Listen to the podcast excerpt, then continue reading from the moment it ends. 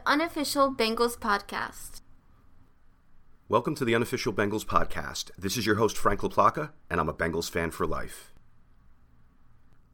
All right, this episode is going to be entirely dedicated to reviewing the Bengals at the halfway point and all the position groups. The unofficial Bengals podcast is brought to you by the Zedia Network. Cincinnati Bengals mid-season review. It's been a fun season. I love watching these games. Watching a Bengal game is my favorite thing in the world to do over anything else in the world. So now that the season's here, win or lose, good or bad, I'm having a great time watching this team. I wish it would never end. So we have our quarterback.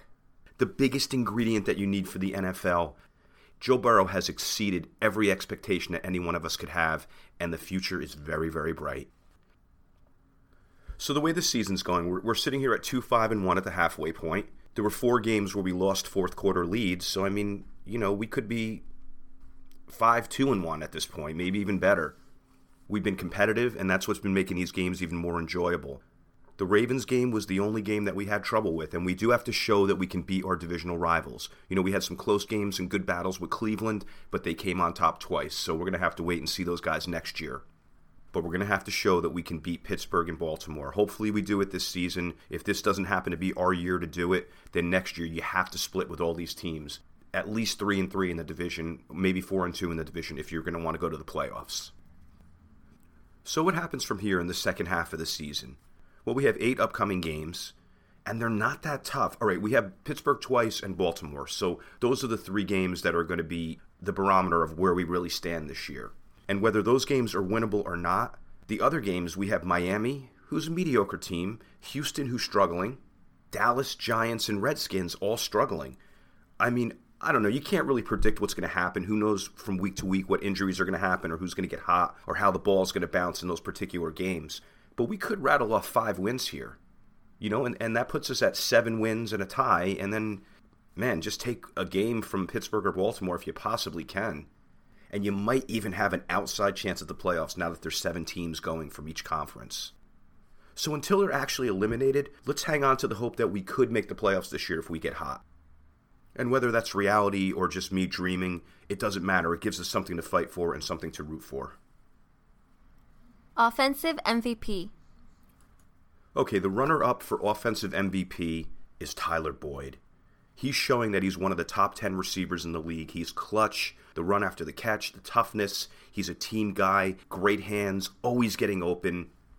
Third down and fourth down, look for Tyler Boyd. He's going to convert most of them for you, as he has been. So he's become an elite talent on this team and in this league. So, with that said, Tyler Boyd is the runner up for offensive MVP the MVP award goes to Joe Burrow. I don't know what more I can say on it. I've been talking about him every week because he gives us something to talk about every week. He's been playing so well. Everything he does is exciting. He's not even a rookie. You know, everyone on the team respects him as the leader already, and he's only played half a season. Showing the toughness, the hits that he's taken, not a complaint, and the throws and the poise and the preparation and the desire to win and the elusiveness I could go on. The accuracy, the ball placement, leading receivers, throwing into tight windows. I think the Bengals lead the league in contested catches, and, you know, Joe's getting those balls in, whether the guys are open or not. So there's our MVP. And yeah, he's going to be the team MVP this year, but look for this guy to be the league MVP in the very near future. Defensive MVP. Runner up for defensive MVP, Mackensie Alexander another guy I've been talking about week to week because every week he seems to be doing something great in these games. He's been pretty locked down covering the slot receivers, and he's making big plays tackling in the run game. He's all over the place. What an excellent acquisition. I know we signed him to a one year deal, but this is someone that they need to lock up because he's a, a mainstay on a team that's going to be a playoff team in the future. And the defensive MVP, we all know Jessie Bates, turning into one of the best safeties in the league he's on the road to being that kind of player that's going to make the Pro Bowl every year. And another thing, if you have a guy playing center field back there who's a superstar, you're going to win a lot of games. Just look at the old Ed Reed days or the Troy Polamalu days from our rivals over there. But we have our guy with Bates. I mean, he's playing phenomenally. the big interceptions, the heady play, sticking his nose in there, even against bigger guys. You know, he only had one game that was a little subpar. That was that first Cleveland game. But aside from that, it's just been Pro Bowl. So congratulations to the defensive MVP, Jessie Bates. Okay, so now I'm going to move on to position groups, and I'm going to give a quick grade. And there's nine position groups technically if you add in special teams. So I've actually ranked them in the order of how I thought they performed in the first half. And what I'll do is I'll just talk about the position real quick. I'll name the player or players that have excelled at that position, and then I'll just give a grade on it and move on. I'm not going to grade individual players. Maybe I'll do that at the end of the year, but who am I to do that? I, you know, I, I love all these guys. I don't want to give anybody bad grades. So that's why I'm going to be grading position groups as a whole. Okay, the number one position group that I felt has excelled past all the others is the quarterback position.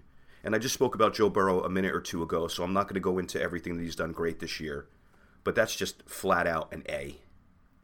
The second best position group this year, the wide receivers. Everybody.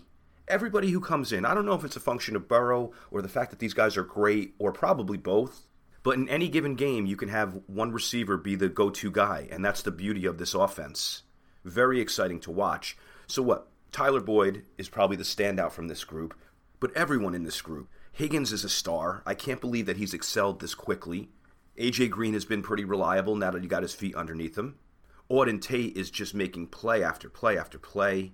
They're going to keep him around as well. They're going to sign him to an extension. Mike Thomas has been exciting. Erickson's been reliable in the punt game. I wish they would use him a little more in the passing game. You know, and then John Ross we're having our issues with, but there's still a half a season. You never know if he's going to come in. And if he comes in and he's healthy and he's got the right mindset, Joe's going to find him for a bunch of receptions and probably a few touchdowns. So the wide receiver group as a whole gets an A. So the third ranked position group, in my opinion, is the special teams. I know we had the miss by Bullock in the first game, which kind of made everybody turn on him, but he's had a great season. Huber is showing that he deserves to go to the Pro Bowl. Clark Harris is perfect again after a decade. Brandon Wilson near the top of the league in kick returns, and with a few more returns, he's probably going to lead the league. He's a threat on every kick, so we have an exciting guy there. The coverage units are the underdog they're just shutting down everybody. Those guys play with a lot of pride and intensity. And then the blocking. You know, Brandon Wilson has all these big returns. He's not totally doing himself. They're you know, they're out there blocking their hearts out for him.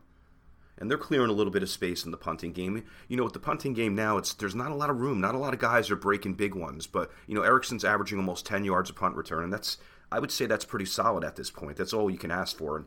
And we're cutting down on special teams penalties. You know, in years past, it's like every kickoff return, you're just waiting to see the flag. I'm not sure if it's been league wide and the refs just aren't throwing a lot of flags on kickoff and punt returns, but what I'm seeing is the Bengals are not committing those holding penalties or the block in the backs that really kill returns and, and kill your field position. So with that said, special teams get an A minus. If Bullock made that first kick of the year, this would easily be an A. The fourth ranked group on the Bengals is the running back position. First couple games, they were having a hard time getting blocking and having holes to run through, so the numbers weren't that great. But once the blocking settled down up front, Joe Mixon put up a few good games prior to him getting hurt. I think he's coming back next week, which is good. Gio Bernard's filling in excellently in his absence. You know, he's been the Gio that we all know and love. He can beat you on the ground, he could beat you in the air, and he's been outstanding blocking. And Samaje Perine's doing his job when called upon. So as a whole, I'm going to give the running back position a B plus. The fifth strongest group on the Bengals squad right now is going to be the tight end position. Now, they haven't been making a ton of game breaking plays, but before Uzomah went down, he was scoring, he was catching the ball. Sample's showing in his second year that, that he deserves to be here. You know, he's catching a lot of balls too, and his blocking is, is what we wanted to see out of him coming out of college. Cethan Carter's great on special teams, and his blocking's been great as well. So, although this position hasn't been technically winning us games at this point, it's been very solid and more on the blocking end than the receiving end, but we're getting a little bit of both. So, the tight ends, I'm going to give that position group a B. So the number six position group on the Bengals, I'm going to say it's the defensive backfield. Now, as I mentioned a little bit earlier, you have Bates and Mackensie Alexander just lighting it up. William Jackson has been solid, maybe not the Pro Bowler that we're expecting out of him, but he's been pretty good. He's let up his share of passes, like pretty much any defensive back will do, but you can count on him. He's solid in coverage. He's getting his nose in there tackling. He's a great athlete. So I think that he's having a good season as well. Vonn Bell's been strong too. He's everything that we wanted in the run game. You know, we're not seeing our safeties getting bowled over by running backs anymore, which is a really good thing.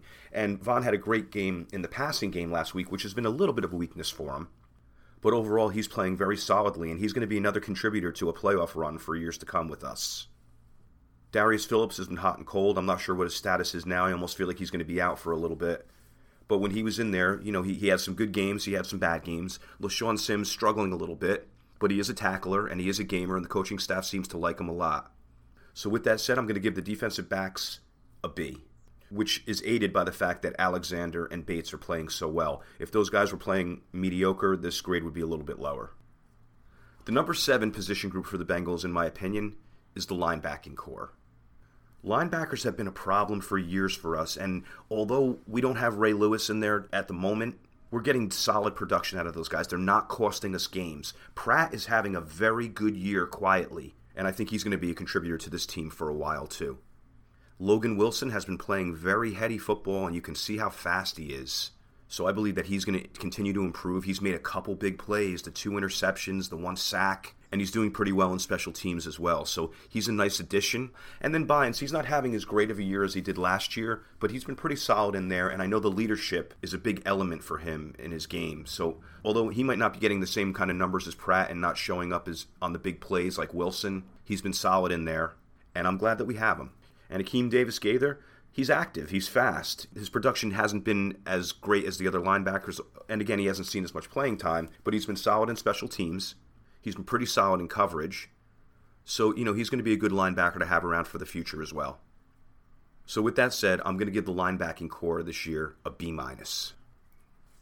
All right, the eighth ranked position group for the Bengals, next to last, unfortunately, is the defensive line.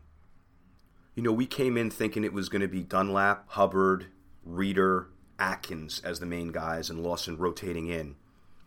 And because of injuries and other circumstance, it's been a totally new cast of characters. And I, I praise those guys every week. Your Covingtons and your Bledsoes, your Xavier Williams, all those guys are really playing their hearts out. Margus Hunt came in and had a functional game or two for us. So although we don't have the guys that we started with and expected, the backup guys are, are playing their hearts out, and they're mostly waiver wire pickups. And here they are fighting for their NFL lives and putting in some good snaps. Shame to see Hubbard down right now and Reader. You know, Reader was was having one of the best years on defense until he went down. So when he comes back next year, it's going to be a great addition. Still worried about Geno. I don't know if, if he's still injured or he's just slowing down a bit. Haven't seen much production out of him, but we have eight games left. Hopefully, the bye week gives him a little bit of a rejuvenation, and he's a Bengal for life. So I'm hoping that he gets better and better as the year progresses and, you know, becomes the Geno Atkins that we all know.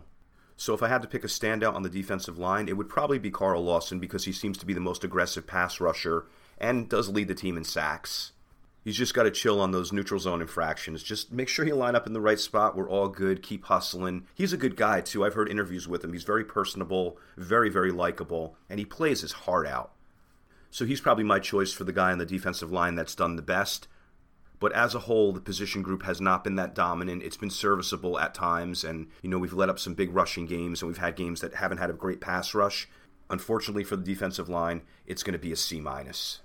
But props to the defensive coaching staff for getting all these backups ready to play and out there at least being functional. And the weakest position group on the Cincinnati Bengals right now, ranked number nine, we all know it. It's the offensive line. Now, they had a great week against Tennessee with all backups in there. Up till there, they struggled very, very badly the first few games, and then they got a little bit better as it went on. But I'm not really sure what the future is going to hold at this position. With Quinton Spain coming in and just looking like the best lineman on the team, you know, there's going to be a question mark on whether he supplants Michael Jordan over there.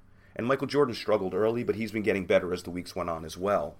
Jonah Williams, hope he's back this week. We're going to need him against Pittsburgh he's showing up. Hasn't been dominant, has let up a few plays, but you can see he's been having some good games. He's going against some really, really good players. And you see him growing. You see him getting better week to week. It was great picking back up Redmond. He really changed the identity of that line, made them much more aggressive. And, you know, Hopkins was decent before he went down. Billy Price filled in great at center. So it, it shows that if there's any problems with Hopkins, it looks like Price can move in there. Hart has frustrated Bengal fans, obviously, but he did have a good game right before he went down. I don't know his status either.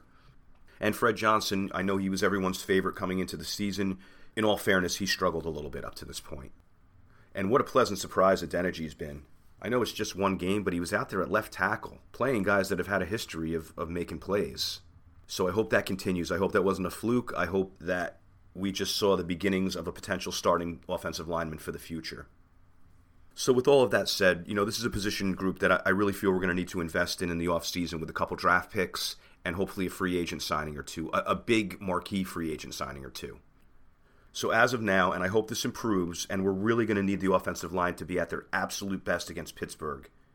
You know, that's, that's a scary game for Joe Burrow as far as the hits he's going to take. They're going to be coming from everywhere, and there's a lot of good players on that defense, unfortunately. So right now, I'm going to give the offensive line a D up to this point, and I believe that's a fair grade. I mean, without last week against the Titans, it might have even been a lower grade than that.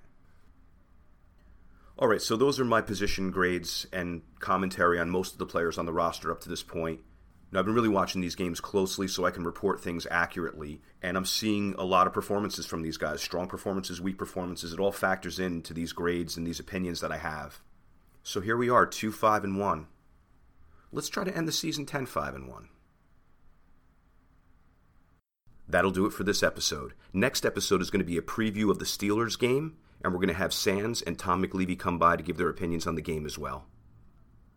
I'd like to thank at Bengals Highlights on Instagram, the best page out there. Really cool highlights, really cool music. Definitely something you guys should check out.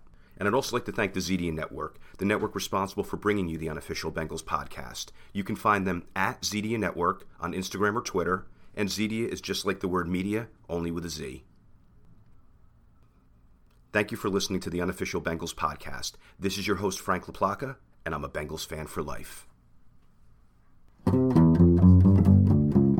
The unofficial Bengals podcast.